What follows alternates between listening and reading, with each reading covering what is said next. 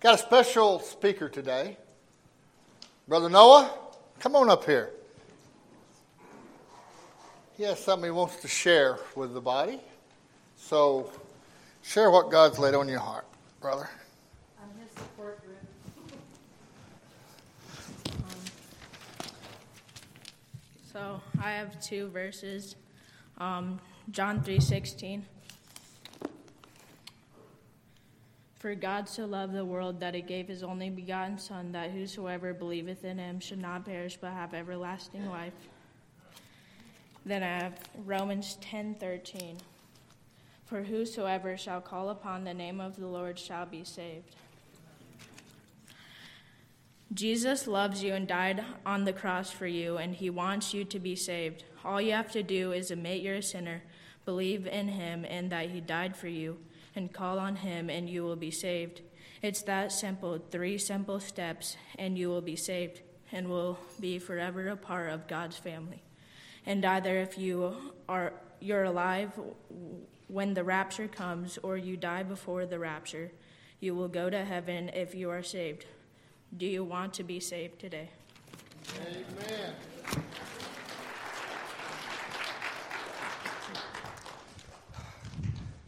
Well, the sermon's been preached. Let's have an invitation.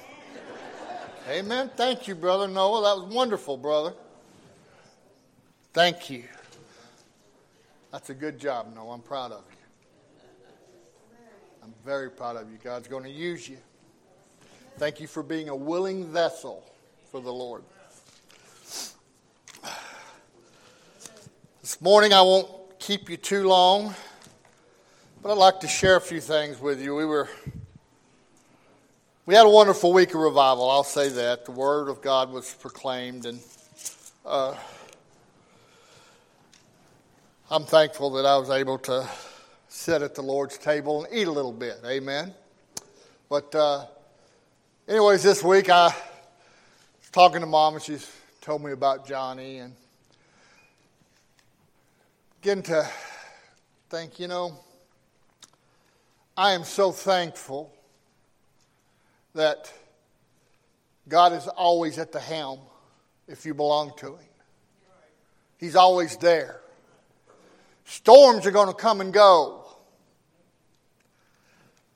For some reason, there's a teaching out there that, oh, you get saved, you'll never have another problem.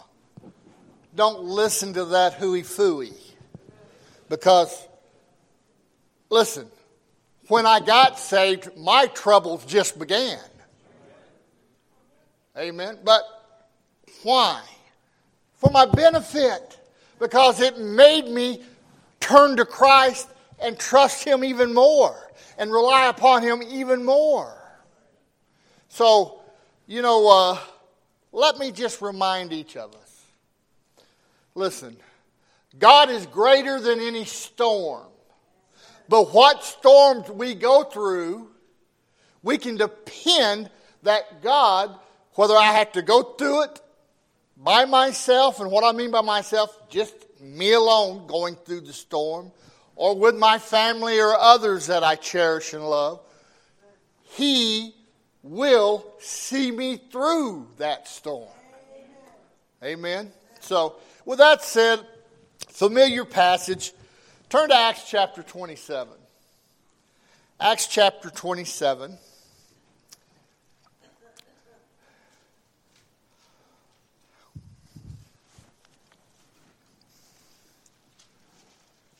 Acts chapter 27, and we're going to begin with verse 9.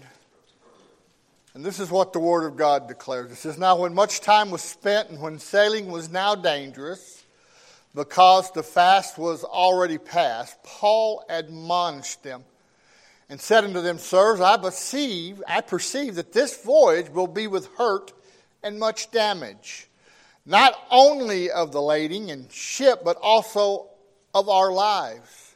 Nevertheless, the centurion believed the master and owner of the ship more than those things which were spoken by Paul. And because the haven was not commodious to winter in, the more part advised to, to depart thence also. if by any means they might attain to Phoenice, and there to winter, which is in the haven of Crete, and lieth toward the southwest and northwest. And when the south wind blew softly, supposing that they had attained their purpose, loosing thence, they sailed close by Crete. But not long after there arose against it a tempestuous wind called Euroclydon. And when the ship was caught and could not bear up into the wind, we let her drive. And running under a certain island, which is called Clauda, we had much work to come by the boat. And when they had taken up, they used helps undergirding the ship, and fearing lest they should fall into the quicksand, strake sail, and so were driven. And we, being exceedingly tossed with a tempest, the next day they lightened the ship. And the third day we cast with our own hands the tackling of the ship and when neither sun nor stars in many days appeared, and no small tempest lay on us, all hope that we should be saved was then taken away. But after long abstinence, Paul stood forth in the midst of them and said, Sirs, you should have hearkened unto me and not have loosed from Crete to have gained this harm and loss. And now I exhort you to be of good cheer, for there shall be no loss of any man's life among you, but of the ship. For there stood by me this night the angel of God, whose I am and whom I serve, saying, Fear not, Paul, thou must be brought before Caesar, and lo, God hath given thee all them that sail with thee. Verse 25 Wherefore, sirs, be of good cheer, for I believe God that it shall be even as it was told me. Amen. Let's pray. Father, we love you and praise you. Thank you for this time you've given us now in your house, in your sanctuary, to come and to worship you, the living God. We thank you, Lord, for the wonderful week we had, revival, the services. We thank you for all that came out and supported the effort. We thank you for Brother Randy and Sister Grace. And Lord, we just pray for Wagon Wheel this morning and for Brother Randy that you'll just uh, give him the words to deliver, that you'd have Wagon Wheel to hear. But now, Lord, as we break the bread of life, I pray your blessing on your word this morning. Pray, Lord, you'll give me the words to say that I might encourage your people. And Father, may your Holy Spirit deal with hearts this morning. And if there's one here today that doesn't know you in the free pardon of sin, Lord God, may they be saved before it's too late. Father, be the sick, the afflicted, those it's our duty to pray for. Be with those that's lost loved ones. Father God, please be with this nation. May our nation return to you. We love you. We praise you and ask again that you might be honored and glorified and praised this morning. For it's in Jesus' name we pray. Amen. Please be seated. Paul is on his way to Rome to appeal to Caesar. And but the only Christian on the boat was Paul and Luke. They were it. You ever been the minority? If you're a Christian, I can guarantee you you're the minority. Amen. Understand, he's on his way there it was God's purpose for Paul to go to Rome. And Paul believed God. Let me ask you a question this morning. Do you believe God? Do you trust God for every instance and everything in your life? Do you look to Him for guidance? Well, Paul tried to tell folks and warn them hey, we don't want to leave right now. Our time is already past. We need to wait. But did they listen to him? No. And there's a lot of people out there, we try to warn about, hey, the Lord's coming back. You need to make preparations. You need to be born again. But yet, do they listen to us? No. Well, when we decide not to listen to God, we are going to get ourselves in a lot of trouble. And that's what happened to this ship. Amen. So, with that said, let's get into the message. And it says, Now, when much time was spent, And when sailing was now, look at that word, dangerous. Now, you would think that this captain over this ship, he'd been sailing for years and years, he would know the signs for what danger is. But obviously, he was under the pressure from those that owned the ship, that had built the ship. So he's wanting to get out there, even going against the current, if you will. You know, there's Christians out there today that are going against the current. We know that's dangerous. But yet we go against what would normally be our instinct, instinct to say, you know what, Holy Spirit, thank you for giving me discernment. Thank you for showing me and opening my eyes, saying, no, stay away from here. But a lot of times we decide to do things the way we want to. Now, notice what it says. Because the fast was not already past, Paul admonished them and said unto them, Sirs, I perceive this voyage will be hurt and much damage, not only of the lading and ship, but also of our lives. Notice the Apostle Paul, the man of God, tried to warn them. No, we need to stay back. We need to stay here because it's dangerous to leave, but they didn't pay him no mind. Here, the man of God was on the ship with them, and they wouldn't listen to the man of God. Now, I'm not here to toot my horn because, for one thing, I don't know how to toot a horn. But understand a church that has God's man, a God fearing, God living man of God that will preach the word, that will teach the word, you are to thank God for, and you are to listen to him. Amen. But today there's lots of folks, oh, who is he? How dare he tell me how I should live?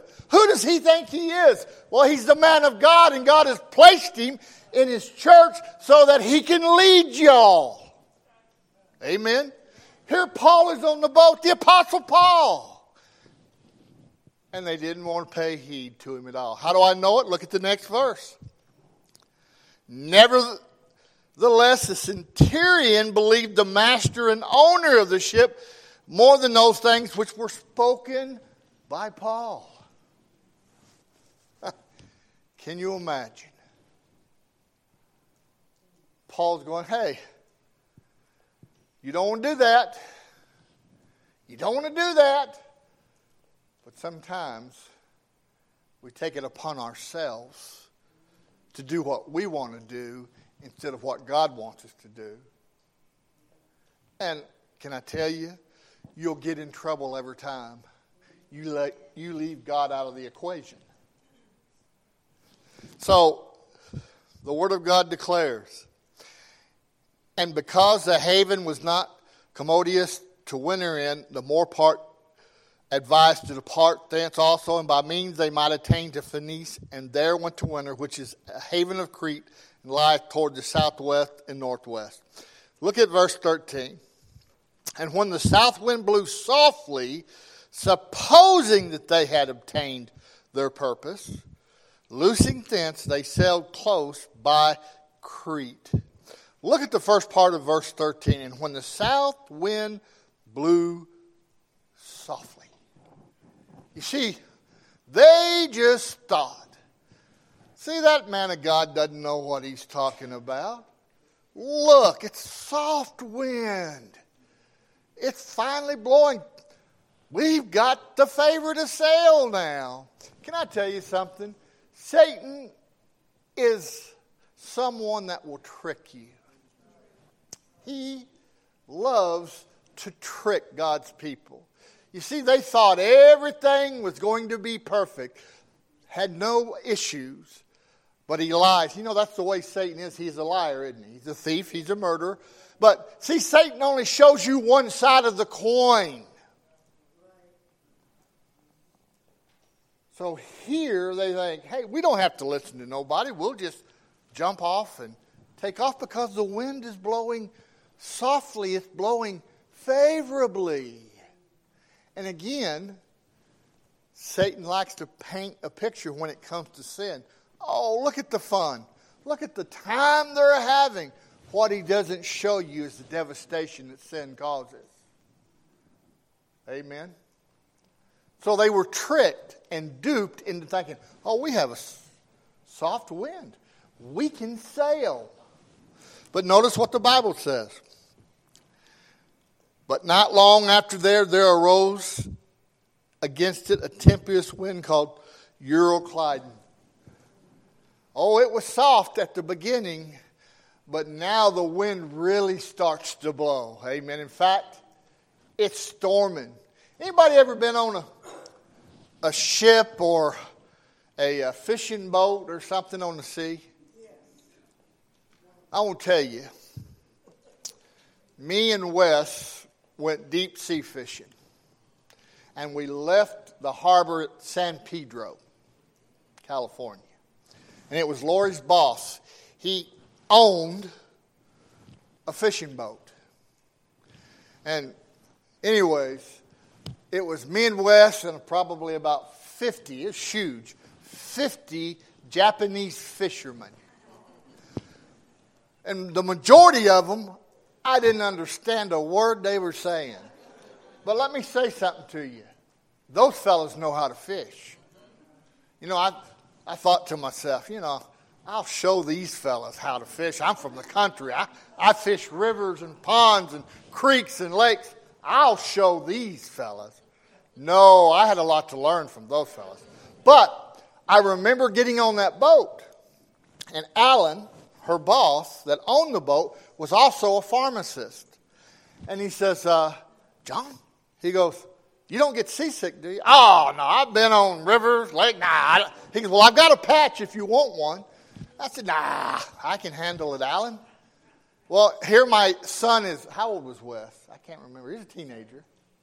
Anyways, Wes goes, I'll take one. He had more sense than his daddy. He took one. And, anyways, to make a long story short, it was calm when we left the harbor, but we went way, we went 72 miles off the coast. 72 miles. And the wind picked up, and that thing was doing this and this, and I turned green. I turned yellow. I, I said, Lord, send a helicopter.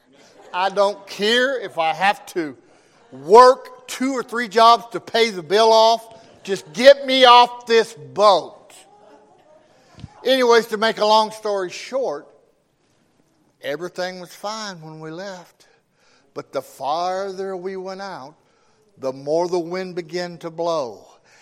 And the waves, I mean, it was doing this. Well, I can imagine Paul and Luke facing the same thing on that ship. But you know, the difference between Paul and Luke and everybody else on board was they trusted in the God of the storm. The others didn't. They were afraid. Notice, and it says, But not long after there arose against it a tempestuous wind called Euroclydon. And when the ship was caught and could not bear up into the wind, we let her drive. In other words, yeah, the ship was doing the driving itself. There was no way for them to control the ship. Let me just say this as an analogy. We often are on the stormy sea of life, and storms are going to come and they're going to go. And I have learned in the storms of life if I tend to try to drive the ship in my own strength, in my own power capacity, I can't control it. In fact, I make things even worse. But if I allow the Lord to drive the ship, guess what? There's control. As I said earlier, he is the God of the storm. So, it says, and running under a certain island which is called Clauda, we had much work to come by the boat, which, when they had taken up, they used helps undergirding the ship, and fearing lest they fall into the quicksand, straight sail, and so were driven. Look at 18. And we being exceedingly tossed with a tempest, the next day they lightened the ship. So understand, they're in such a storm that they said, Ooh, we better lighten this ship. And they started tossing stuff off the ship. You say, Well, that's smart. That's wise. When a Christian goes through a storm, there comes a time when we need to be mindful of what we are tossing. You see, most folks, when they go through a storm or crisis, you know what they toss, Brother Zero? They toss the Word of God. They toss prayer. They toss their relationship with other brothers and sisters. They toss things. And that's the worst thing you can do. Understand, the Apostle Paul told them listen, God is going to see us to the other side. We are going to make it without one single loss of life. Yes, we're going to lose the ship, but none of you are going to be harmed in the process. But see, most of the time, we got our eyes on the circumstances around us and not on the God of the storm. And that's where we get in trouble. And my question to you this morning is what are you tossing aside? What are you tossing aside? I'm sure all of us, probably more of us right now than ever, are going through storms and crises in our lives. What are you trying to toss? Trying to loosen the load? Trying to throw stuff overboard that you truly need? I need the Lord. How about you this morning? Now, the Bible says, and when and we being exceedingly tossed with the tempest the next day they lightened the ship, and the third day we cast out with our own hands the tackling of the ship. Anchors, things, they were tossing everything. Y'all ever been in a crisis like that that you've brought upon yourself, now I'm going to get in trouble. Most of the time, those storms and those crises that comes into our lives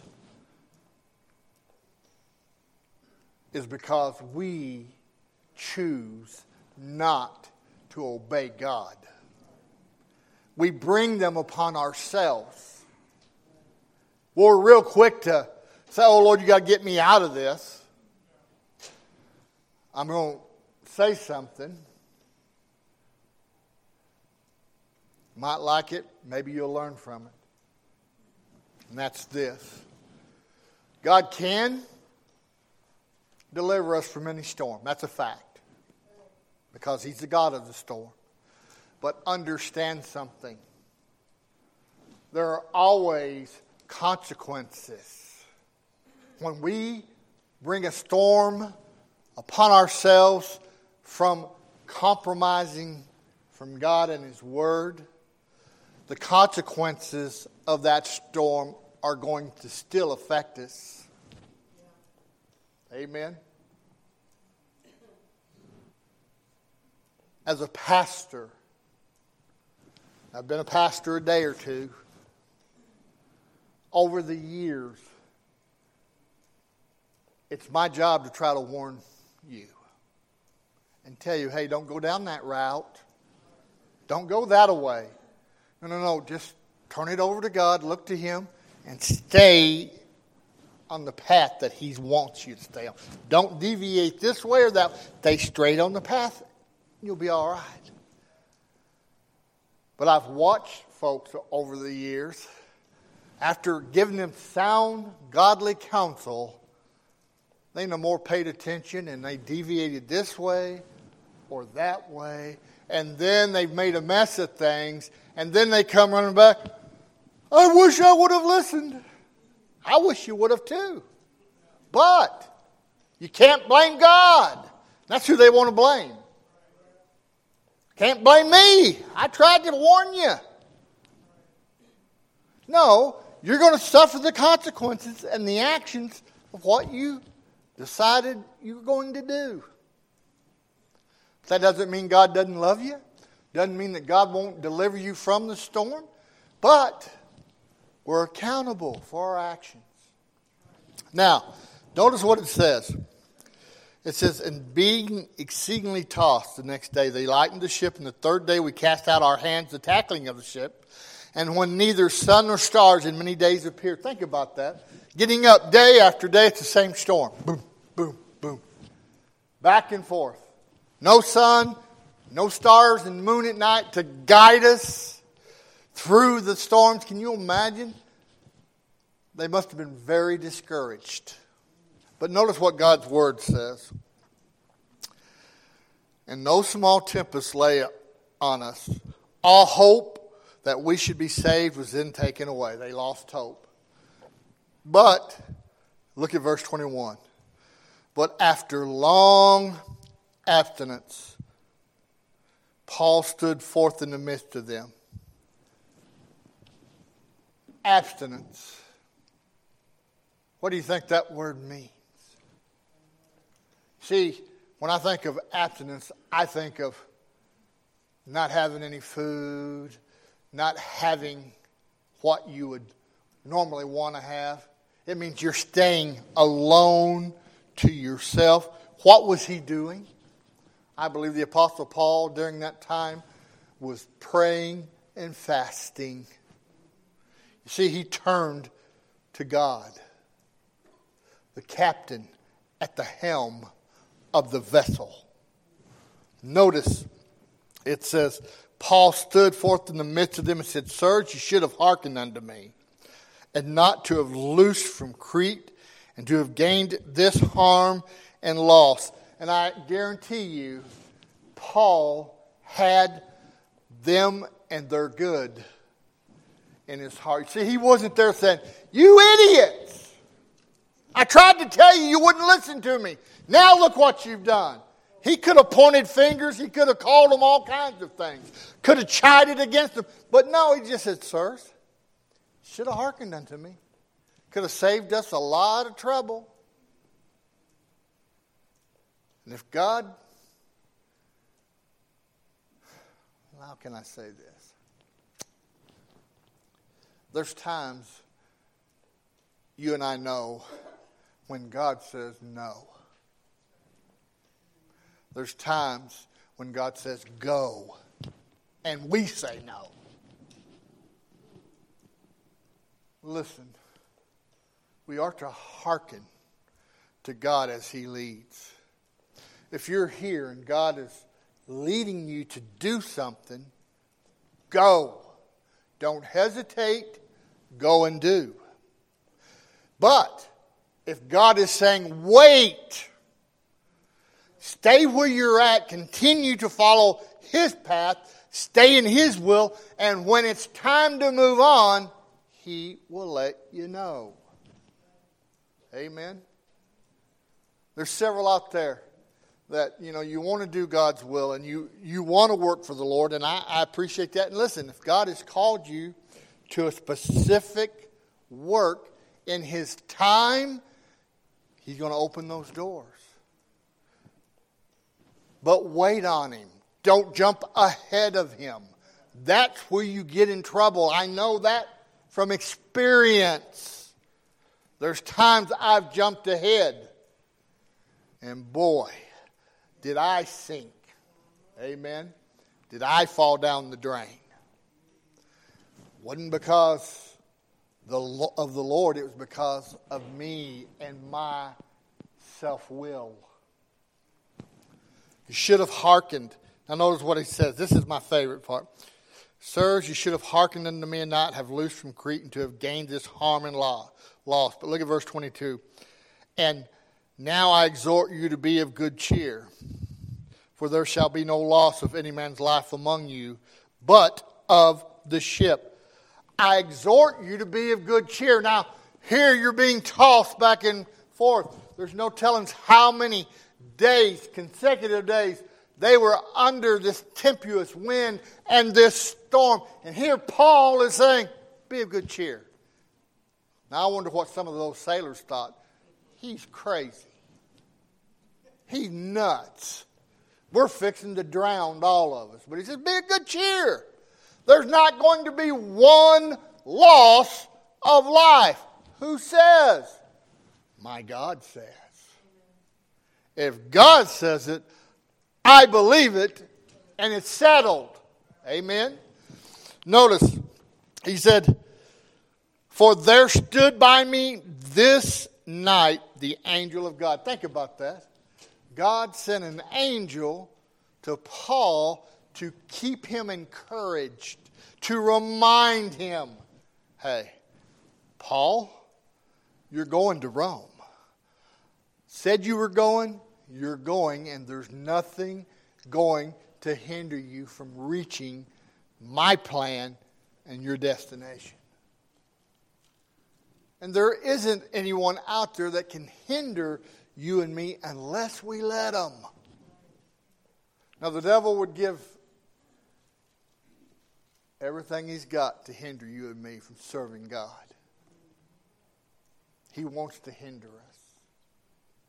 And sad to say, a lot more than not, a lot of God's children get hindered. And you see, all that is is icing on the cake for Satan. And what I mean by that is he gets to accuse us before God and say, Yep, there he is, that's yours. You saved him, but he's not serving you, is he? Hmm. God sends an angel of God whose I am. What was that angel's job? To remind Paul who he belonged to. Can I ask you a question this morning? Who do you belong to? You see, the angel of the Lord came to Paul and said, You belong to the Father. Be of good cheer. There's nothing to worry about. And Paul is telling those the angel of the Lord stood by me this night and reminded me who I belong to. This morning, if you are in a storm, remember who you belong to. Amen. You're not alone. He is there with you. You belong to Him. Can I tell you something, child of God? If you are washed by the blood, you belong to the Lord Jesus Christ, you are saved, you're going to make it home. Your journey may be tempestuous, your journey may be difficult, but I can give you the assured word of God that we will make it home. The angel of God stood by me this night. Whose I am and whom I serve. Who do you serve this morning? Self? or the living God. I belong to Him and I serve Him. Do I fail Him from time to time? Every day. But I know who I belong to, and I know who I serve. I pray you do this morning. Saying, what did the angel say? Fear not, Paul, thou must be brought before Caesar. It was a done deal, Brother Ciro. He was going to get there. And Paul desired to go to Rome and appeal his own case. But you know what? I believe.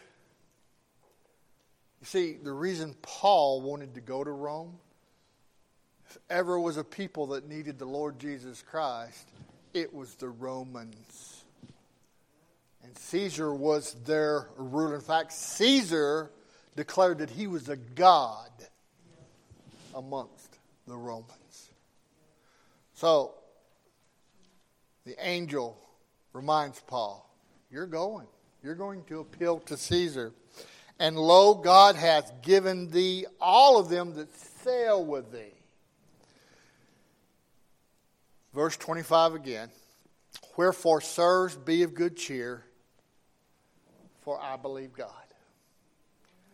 And that it shall be even as it was told. You believe God?